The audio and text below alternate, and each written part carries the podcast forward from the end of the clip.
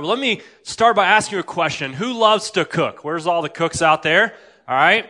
I am not one of you. All right. I do not know how to cook. Uh, I struggle. You can ask my wife. The only thing that I make in our house is scrambled eggs. That's all I can do. And I did have to Google it one time to figure it out.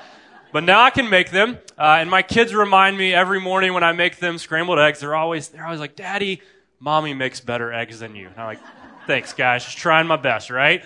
But I, am not a cook, but maybe if you are someone out there that cooks, you can probably answer this question. What happens, let's say you're cooking something, what happens if you decide to skip a major ingredient?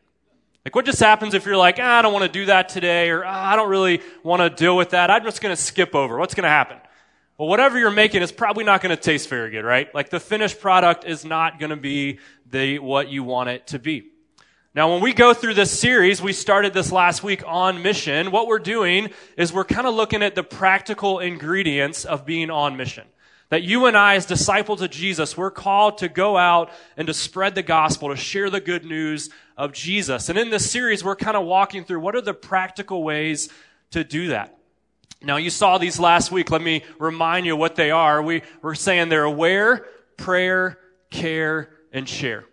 And so last week, Pastor Rick kicked off the series and he talked about being aware. That you and I need to be aware of the people around us who need Jesus. That we need to make sure we're seeing them as people who need Him and we go out and share the good news with them. We need to be aware of that. And this morning, we're going to talk about prayer. And I'm really excited to talk about this because what I think it is, I think prayer at times is that ingredient that we skip.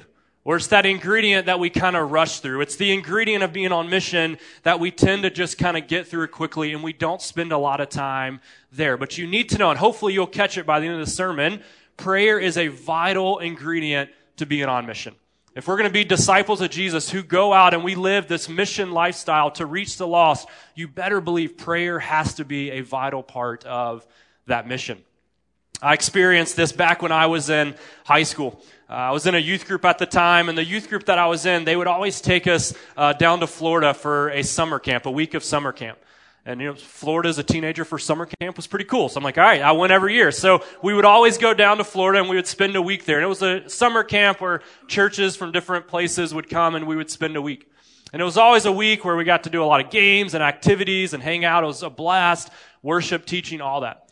But one of the things that they would do every year is on near the end of the week, usually on Thursday, they would say, Hey, for any students that want to, we're going to take you out and we're going to take you to some crowded area, a, a mall, a, somewhere in the city, the beach, right? That got all the students to go, the beach. Uh, and they'd say, we're going to share the gospel, right? Yeah, because a bunch of teenagers on the beach are going to do a great job sharing the gospel. But they would take us, right? And they'd say, the goal is we want you to go out and just share the gospel. And they say, if you're going to do this, it's optional. You don't have to do it. But if you want to do it, you got to come to these little workshops leading up to that day. They're going to take us out and share the gospel. So I did it a few times. I didn't do it every year, but I would do it a couple of times. And I remember going to these workshops and they would teach us things like how do we present the gospel? What method do we use? And they would talk to us about how do we answer certain questions and objections that people might give us as we share the gospel. And it was all great stuff. It was all great stuff. But it was missing something.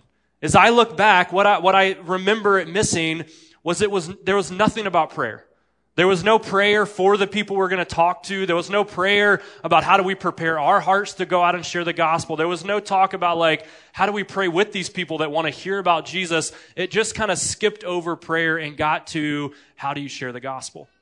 And I think that's something we as Christians all wrestle with. We want to go out. We want to be on mission. We want to be aware. We want to care. We want to share. But we got to make sure we spend some time in prayer. See, because the problem with that is this. If we skip over prayer, we run the risk of thinking that it's all on us. And we run the risk of thinking that you and I somehow can be on mission without God. And that is arrogant. That's foolish. And that's exhausting, right? Like go out of here and try to be on mission with, without God and see how long you're going to last. Not very long, right? So we need God. That's why we pray because we need Him involved. If this on mission thing's going to work, it's got to be fueled by God. God's got to be in that. And that's why we pray to connect with Him, the power source. Think about it this way, right? Like if you want your car to work, what do you got to put in your car? Gas, all right? And I'm like, I know it's expensive, but we got to put gas in it, right? Uh, and so let me just compare God to gas in your car. I know it sounds weird, but I did student ministry for a long time, so these are the illustrations that come to mind, all right? So think about gas in your car. So if you want your car to work, you got to put gas in it, right? Your car is useless without that gas. You're not going to get from point A to point B. Who's ever ran out of gas? All right, just you know, let's just we can yeah, we're all we can yeah. Rachel, I know some of you are ashamed. All right, but I remember the first time I ran out of gas, and it was my only time because after that I became one of those people that's like, if the light comes on, you're from Satan, right? Like you should not have your light come on, right? Sorry, that's my wife. I called her Satan because that's her that's her thing, right? Um, but uh, sorry, babe. Um, that was not in my notes. I promise you. What? Sorry. Could have saved it for second service when she wasn't here. But, um, uh, where was I going? Okay, yeah, so, all right, uh, so I remember the first time I ran out of gas. So I was in high school. I just got my license. I'm 16 and I'm driving to church. And I remember driving to church and I get to the stop sign and it was very close to the church. Like all I had to do was turn left and then turn right into the parking lot to our church where I was going. So I get to the stop sign and I stop. I look both ways, whatever. And then I start to go and my car just like barely started moving. And it just started kind of like slowly creeping along. And I'm a 16 year old dude, just like I have no idea what's going on. And so I couldn't make it to the church park, parking lot. So I quickly pulled into the first driveway I saw. And it was like this private drive, went to some other properties behind our church. And I just pull it in there. And I get it off the road because I'm at least smart enough to do that. But I get it there and it's not moving. And so like any 16 year old boy, I go, hmm, what should I do? I'm just going to leave it and go to church, right? So I just go to church. I do my own thing, whatever. I call my mom later after church. I'm like, Mom, th- something's wrong with my car. It's being weird. And she's like, Did you put gas in it? Like, does it have gas? I'm like, That's a good point, all right? So I ran out of gas, and that's what happened. And here's the thing that car, as much as I loved it and I wanted to drive it to wherever I was going, if I didn't put gas in it, it wasn't going to work. And I say all that to say this. If we want on mission to work, if we're going to go out and be these kind of people, we need God to be involved. We need God to work. And the way that we connect to God is the fuel, the power behind this is prayer. And that's what we're going to talk about this morning. Now, a lot of us, I don't think we know how to pray when it comes to being on mission. Like, what do we pray for? What's the things we need to focus on?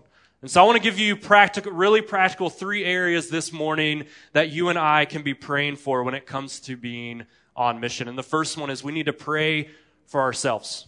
We need to pray for ourselves, right? Before we pray for anyone else, let's first look at ourselves and say, hey, how can I pray for me? As a disciple who wants to go out and be on mission, what do I need to be praying that God would do in my heart and life first? And there's a few things I think we can be praying for. And the first one is desire. Pray that God would give us a desire for people to come to faith. Now, I know we're in church and we all know that's the right answer. Like, yeah, I have a desire for people to come to faith. But do you really have a desire? Like, is that a desire that's moving you to action? Because I think a lot of us know we need to have a desire for people to come to faith, but we really lack a desire that actually moves us to do anything, right? Maybe it's because you're an introvert. Or raise your hand if you're an introvert. Yeah, you're not raising your hand, right? I know, I get it. I'm right there with you, right? I'm terrified of people too. I'm not, that's me. So, uh, but sometimes for us as introverts, like making small talk and talking to people and then especially about the gospel, like that's not something naturally we want to do, right? So maybe you lack a desire just because of your personality. Maybe you're just busy, right? And I think that's all of us. Like we're so busy in life that even though we know we should desire people to come to faith, we're just running around. The last thing we have time to think about is our neighbors who don't know Jesus. And so for whatever reason, we just lack a desire. But we need to ask God, God, would you give me a desire? Would you break my heart for the people around me who don't know Jesus? Because if you don't have a desire, none of the other stuff in this series is going to matter. You got to have a desire. And I want to show you an example of, I think, the kind of desire we should have. And this is from the Apostle Paul. It's in the book of Romans. And this, listen to his desire. This is what he says. He says, I have great sorrow and unceasing anguish in my heart. For I could wish that I myself were accursed and cut off from Christ for the sake of my brothers, my kinsmen, according to the flesh. Right? Do you hear that desire? Man, anguish, sorrow. That, that is a guy whose heart is broken for the lost around him. He has a deep, deep desire for people to come to know his Savior. And the question for us this morning is that our desire? Like, is that the kind of desire we have? Is that what we wake up in the morning thinking, man, today I desire those people around me that don't know Jesus to come to know me? And so let's pray for that desire. Now, there's a second thing we could be praying for, and that's opportunities. We can be praying that God would give us opportunities to share the gospel. Let me show you another passage. This is from the Apostle Paul in Colossians. And he says, At the same time, pray also for us that God may open to us a door for the word to declare the mystery of Christ right? Paul, this is a prayer request. Paul's given to the church and saying, Hey, would you pray that, that me and the other disciples, that we would have an opportunity to preach the gospel, to share the good news? And that's a prayer you and I should be praying. Say, God, would you today give me an opportunity? God, when I'm at work, will you give me an opportunity to share the gospel? When I'm at my favorite coffee shop, will you give me an opportunity to share the gospel? God, would you lead, lead people my way? Now, I want you to know something important about this because a lot of us would say, okay, God, give me opportunities. And I think a lot of times we pray for opportunities and God's like, bro, or sis, whatever you are, right? I've already given them to you, right? Sometimes we're saying, God, show me the, give me the opportunities, but God says, I've already given you opportunities everywhere. The problem is a lot of times we're just not looking or we're not aware, right? That's what we talked about last week. Or we're not, or we're too busy in our own thing, or we're too focused on ourselves that we're not looking for the opportunities He's already given us. And so maybe the prayer isn't, God, give me opportunities. Maybe the prayer is, God, would you show me the opportunities you've already given me?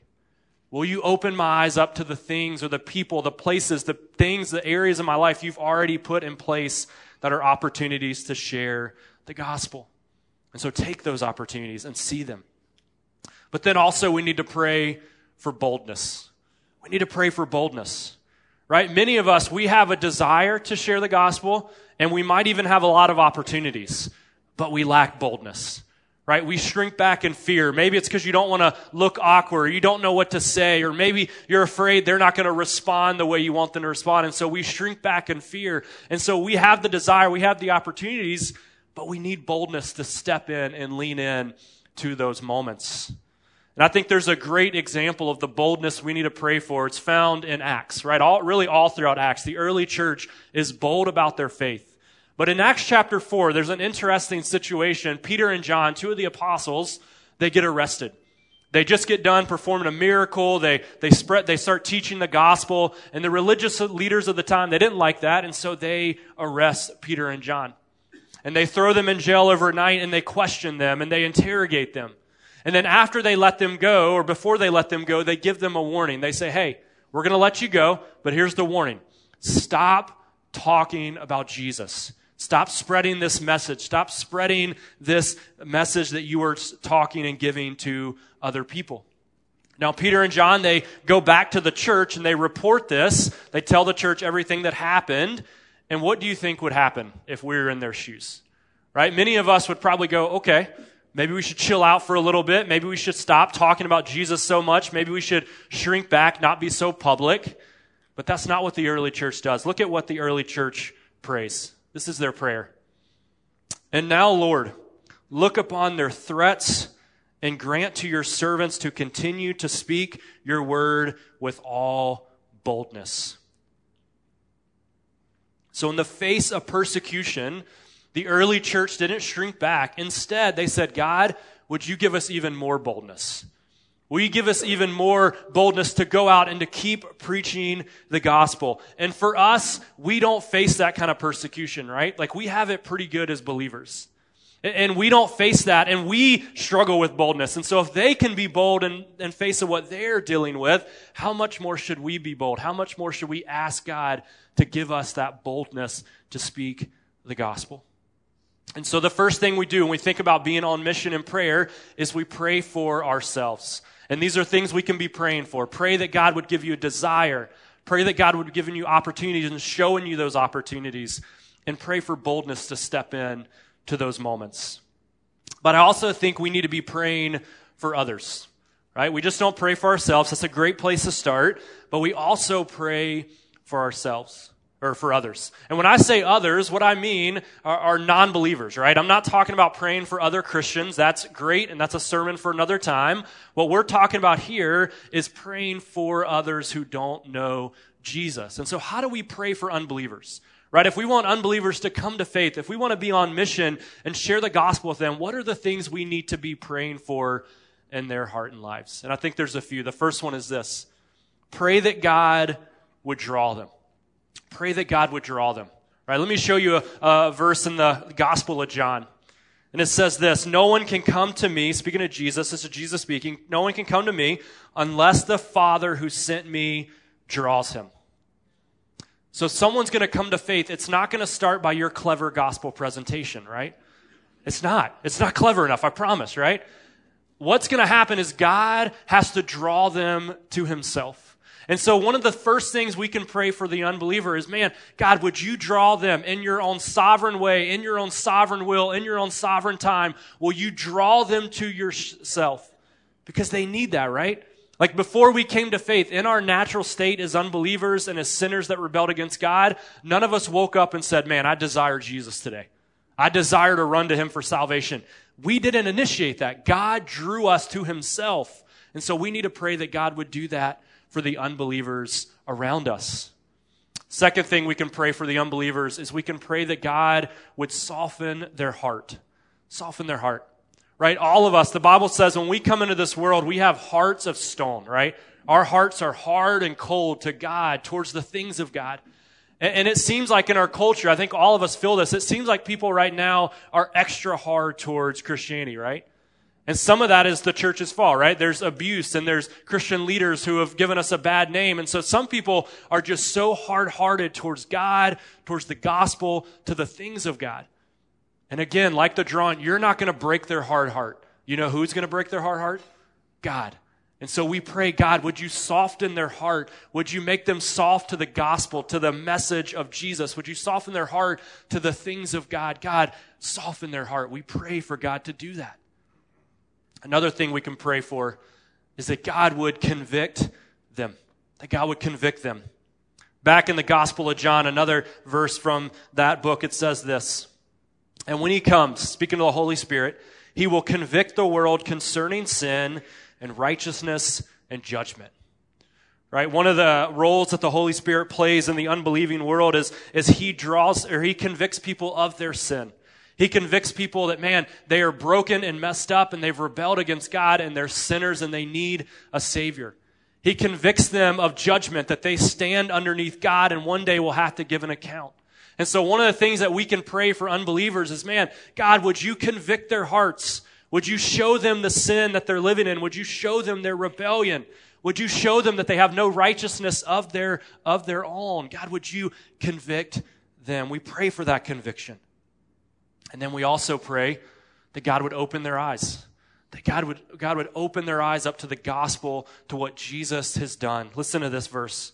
Second Corinthians, Paul says, In their case, the God of this world has blinded the minds of the unbelievers to keep them from seeing the light of the gospel of the glory of Christ. See, what that verse tells us is that people that don't know Jesus, and this was us before we knew Christ, we had blinders on. We couldn't see the gospel. We couldn't see the beauty of Christ. We couldn't see the glory of Christ. And you wonder why so many people in our world, they know the gospel, they've heard the gospel, but they just don't see it. It's because they're blinded.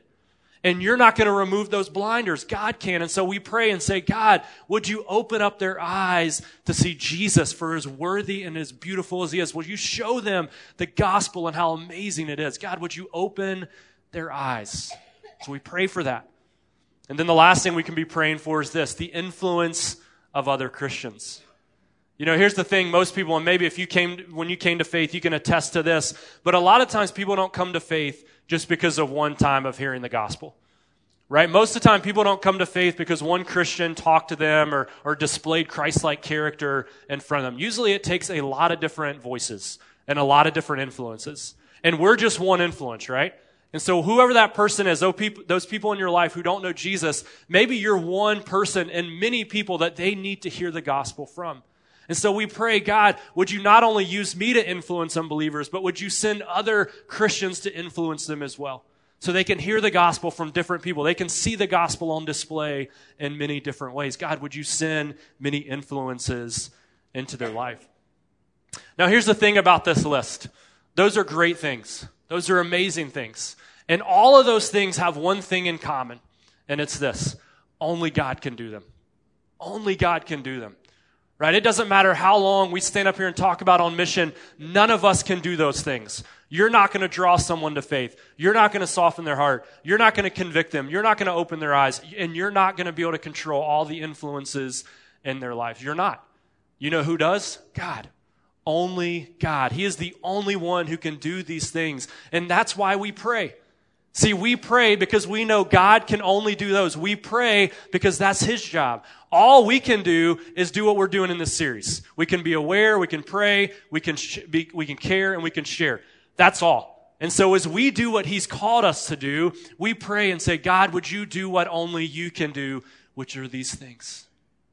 Another thing about this list, I hope that it does, is I hope that it gives you some language to pray. I hope that it paints your prayers.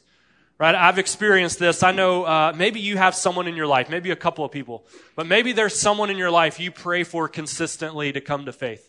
Maybe it's a family member a coworker, a friend, someone in your neighborhood, but you have that person that you just pray for. And when I was writing this sermon, there was someone that popped in my mind. It's someone in my family I pray for often. And if you're like me and you pray for someone like that, many times my prayer at times is just, God, would you save blank? Would you save blank? And I just say her name. And, and, I think God loves that. I think God sees and loves to hear sincere, simple prayers. I'm not knocking that. But what I can say is on the human side, that prayer I get burned out pretty quick, right? Like I, I kind of stop praying it because over time I'm like, I've just said the same thing a million times, right?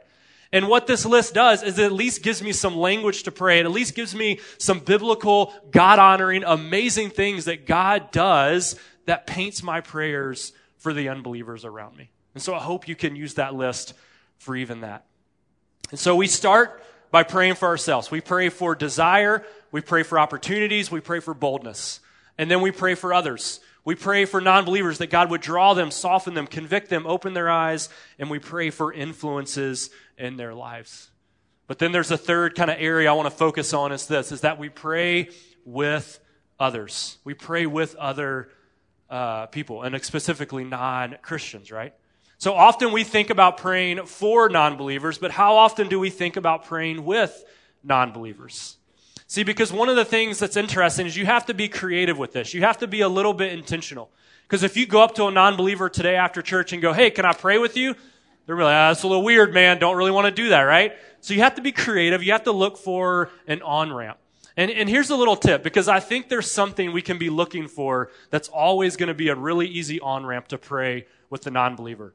So here's the thing every single person, believer or not, they experience something in their life called pain and suffering.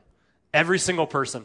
And so every non believer around you, they experience pain and suffering. Maybe it's the loss of a loved one. Maybe it's uh, they lost their job. Maybe their marriage is on the rocks. Maybe they're divorced. Maybe uh, their kids, their relationship with their kids is a mess. Maybe there's something financially going wrong. But there's all this pain and suffering that they experience.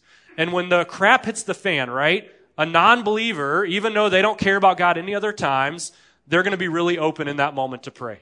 And they're going to be really open for you to say, hey, can I pray with you? They're going to be really open to that. And so what I want you to catch is this, is that pain and suffering are very easy on-ramps for you to pray with non-believers. Very easy on-ramps. All you got to do is ask because they're going to be open to it. I experienced this a couple of months ago. It was uh, right after Christmas. Uh, it was like right after we had the crazy cold days, and then we had like the random warm days. Thank you, Northeast Ohio. Uh, and I remember I go outside. I'm like, I'm going to take my Christmas lights down because it's warm. And so I go outside. I'm taking the Christmas lights down. Uh, and my neighbor, who I've interacted with uh, a decent amount, he's outside uh, doing the same thing, taking his Christmas lights down. And we start talking. And we're just chatting, talking about the holidays. And I could tell something was weighing on him. And eventually he shared with me, he said, Hey, uh, you know, my, my father passed away right before Thanksgiving. And he talked to me about his dad passing away before Thanksgiving. And, and it just broke my heart hearing him talk about, man, just how Thanksgiving was hard and Christmas was hard. He even talked about how uh, he couldn't watch football on Sundays because him and his dad would watch. Uh, they lived in different cities, but they would watch and text back and forth. And he's like, I can't even watch football anymore. And he was just kind of pouring his heart out to me, telling me how hard it was, how he was dealing with it. And I remember as he's talking, the Holy Spirit is just knocking me over the head over and over, saying, Hey, ask, ask if you can pray with them. Ask if you can pray with them. Just over and over. Now, I wish I could say as a good pastor before you, like, yeah, I stopped and prayed. I didn't. I argued with the Holy Spirit for like five minutes, right? As he's sharing with me, I'm like, no, yes. I'm like, I'm freaking out. And I'm finally like, ah, like it's awkward. We're in the front yard. We haven't really talked about spiritual things before. It feels kind of forced. But eventually the Holy Spirit just wouldn't let, let me go. And so I said, okay. And so I said, hey, uh, I know this is kind of maybe random, but do you mind if I pray with you real quick? I, I know you're going through a hard time. It's very obvious. You shared that with me. Do you mind if I just pray? And he goes, of course. He didn't like, like, no, like he's, yes, I would love that. And this is a guy I know. He does not have a relationship with God. He is steeped in Catholic religion. He does not know what it means to have a relationship with God, but he says, you know what? Yes, I would love for you to pray. And so I prayed with him. And when I got done praying, you could see it in his face. You could see it in his body language. He was so encouraged. He was so ministered to. And I'm not saying that to pat myself on the back, right? I'm just saying that to say there's power in us as believers using the pain and suffering that we see in the unbelievers' lives and saying, hey, can I pray with you? And that's a great moment to minister to. And that's a great moment that could lead to other things we're going to talk about in this series. Now, I'll give you a few practical tips when you pray with non believers or unbelievers. Here's a few things to remember. First, ask. All right? Do not be one of those Christians who just randomly starts praying with them. That will freak them out. They won't like that. Don't be rude, right? Don't be a jerk. Just ask. Say, hey, can I pray with you? They're not going to say no, right? Ask them. Just simply ask them. Be kind, be gracious. And then secondly, this is important. Keep them in mind. Keep them in mind. This is what I mean. When you pray with an unbeliever, that's not your moment to use Christianese, right? That's not your moment to use a bunch of language that all of us in this room understand, but everyone out there doesn't, right? This isn't your time to kind of flaunt your theological word that you like or that biblical nugget you learned in your Bible study. Not the time for that, right? This is a time to use language that a non-believer is going to understand, right? Use language that they're going to get. Use language that's intentional about what they're going through. So for an example, when I prayed with my neighbor, I remember some of the things the Holy Spirit was kind of just putting on my mind in that moment. I remember praying things like, God, you're the God of all comfort. You love us. You want to be with us. You died for us so that you can have a relationship with us. And I remember praying, God, you know life is hard and you know we go through pain and you want to sit with us in that pain. You want to walk with us. Right? Like in that moment, I'm just trying to pray things for him that are going to make sense and things that are going to minister to his pain. And also, I'm going to pray the gospel because that's a chance for him to hear the gospel even as I'm praying. So keep them in mind as you pray with them. And then lastly, follow up, right? Maybe it's the next day, maybe it's next week, the next month, I don't know. But follow up and say, hey, I prayed with you. Can I, how's that going? Can I pray with you again? Or is there anything I can be thinking about, right? Many times that's going to lead to even more times of prayer. Maybe it's going to lead to sharing the gospel in a really plain way. So follow up with them. So here's the thing is we're on mission, right? This is our, our goal, right? This year as a church, we want to be on mission together and we want to go out and reach the lost. We got to make sure we spend some time in prayer. We got to make sure we don't rush through this important ingredient of prayer. That we want to pray for ourselves. We want to pray that God would give us desire, opportunities, and boldness. We want to pray that God would do what He can only do in the hearts of those unbelievers. And then we want to look for those opportunities to pray even with them. Even with them. You know, as we wrap up here in a minute, we're going to respond in song and we're going to sing a song. Uh, we sing it here often. It's called More Like Jesus. And there's a really cool phrase kind of near the end of the song that we repeat a few times, and it says, Father, I pray, make me more like Jesus. And that's a great prayer. And I know I've thrown a ton of kind of practical things at you, things to pray. And maybe you're thinking, man, I've never prayed any of these things. I don't know where to start. You might be overwhelmed. Here's a good place to start God, would you make me more like Jesus? Jesus had a desire. Jesus used opportunities. Jesus was bold, right? Jesus went to the Father on the behalf of those who would come to know him. Jesus was always leaning into those opportunities. And so maybe our prayer this morning, before anything, is that we would say, Father, will you make me more like Jesus as we go out and be on mission together? So let's even pray to him right now and ask him to do that. God, we thank you. We thank you so much for the gospel you've given us. We thank you that you've uh, not only given it to us, but you've entrusted us and called us as your disciples to go share it. And what a great opportunity that is.